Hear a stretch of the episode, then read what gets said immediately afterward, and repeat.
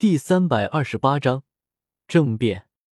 萧晨心中有些高兴，他没想到这么简单就收服了楼高，那么接下来的事情就简单多了。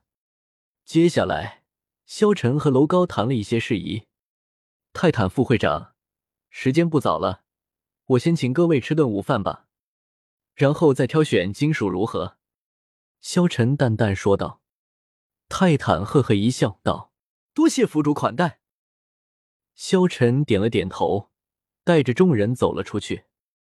一边说着，泰坦从魂导器中取出一张早已准备的采购单，递给了斯隆。确实，作为新任铁匠协会会长，他要是还不值得信任，这里也就没人可以信任了。斯隆接过单子，只是看了一眼，就瞪大了眼睛，倒吸一口凉气。泰坦副会长，我没看错吧？在那单子上，第一行就写着铁晶十吨，我还从未听说过谁买铁晶是论吨的，难怪你们大老远的要来到更新城采购，恐怕整个大陆上除了我们更新城以外，也没有什么地方能拥有如此多的铁精了。泰坦呵呵一笑，道：“别忘了给我们打折就好。”斯隆擦了擦额头上浮现出的汗渍，坦白说。泰坦副会长，您应该也知道行情。如果真按照老师说的那样一律八折，恐怕铁匠协会下属的那些商铺就都要破产了。您看这样如何？我给您打个九折，这样我们已经是成本价格了。泰坦看向萧晨，萧晨微微一笑，道：“这样好了，总不能让您白忙，打折就不必了。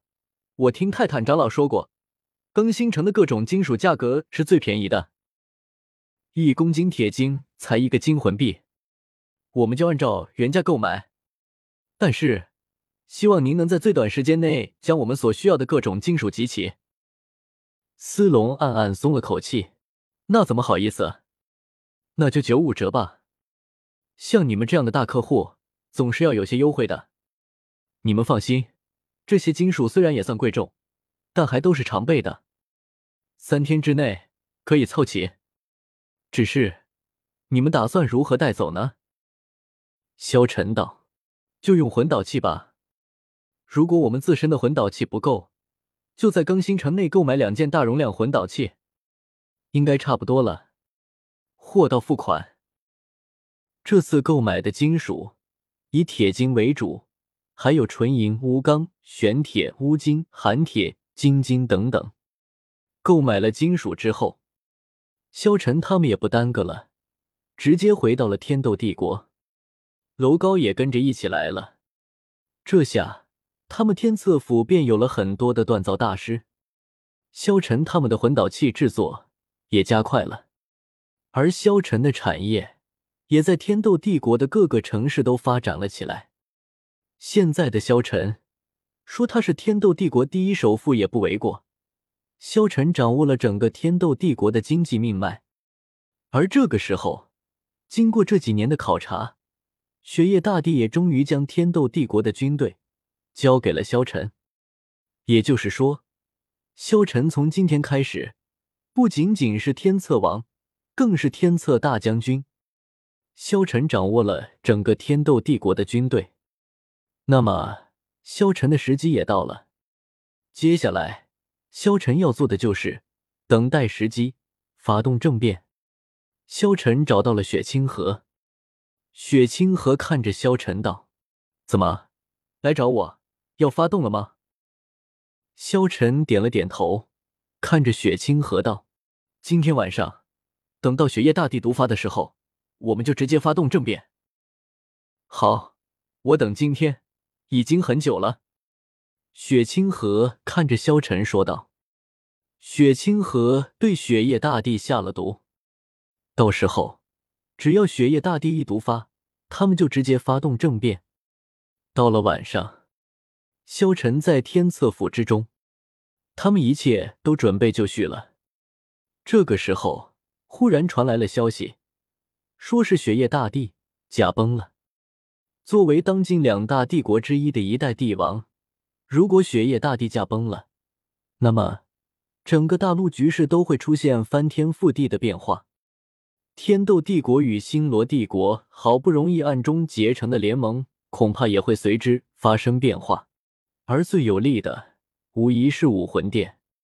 在这种关键时刻，天斗帝国如果帝王进行更迭，帝国的精力无疑会有更多放在皇权争霸上。好不容易刚开始对武魂殿展开的行动，立刻就会停滞下来。萧晨控制了天斗帝国之后，他便可以接着毁灭星罗帝国，紧接着控制武魂殿，萧晨便可以掌控整个斗罗大陆了。萧晨真的不忍心那儿直接毁灭了整个大陆。萧晨假装震惊问道：“到底是怎么回事？”整个时候，那个侍卫立即道：“雪夜大帝中毒驾崩了，还请天策王前去主持大局。”萧晨嘴角轻轻一笑，点了点头，朝着天斗帝国走去，参见太子殿下。周围士兵齐刷刷跪倒一片。雪清河只带了两个人，缓步朝着他们的方向走了过来。他依旧是那么英俊、诚恳的气质，也没有分毫改变，还是会给人平易近人的感觉。跟在雪清河背后的两个人都是老者。他们也并没有穿皇室服装，都是一身布衣。可看到这两个人，太子殿下，你好。萧晨微微向雪清河行礼。萧晨来到了太子的身边，两人对了对眼色，事情发展很顺利。可是就在这个时候，异变突生。这个时候，只见唐三带着孤独伯和昊天宗的人来到了大殿之中。师傅，太子殿下，天斗帝国陛下驾崩，只怕是你们所为吧？唐三出现在他的身后，乃是唐啸和独孤博，还有唐门的几个长老。此言一出，只见雪清河脸色微变，萧晨十分淡定，看向唐三道：“唐三，你来了。”“没错，我来了。我今天便来拆穿你们的阴谋。”唐三看着萧晨和雪清河说道：“太子殿下，你还是露出了破绽。天斗帝国皇室麾下是有不少魂师，但是也有可能拥有封号斗罗级别的强者。可是以雪夜大帝之尊，封号斗罗级别的强者怎么可能不保护在他身边，而是出现在你身边呢？而且还一次就是两位，难道封号斗罗就这么不值钱吗？”而能够排出两名封号斗罗的，在大陆上屈指可数，武魂殿正好就是其中最有这样实力的。这是第一点。第二点，你将这里的禁卫全部换成魂师，真的是为了保护陛下吗？不，你是让他们来防御任何人的接近。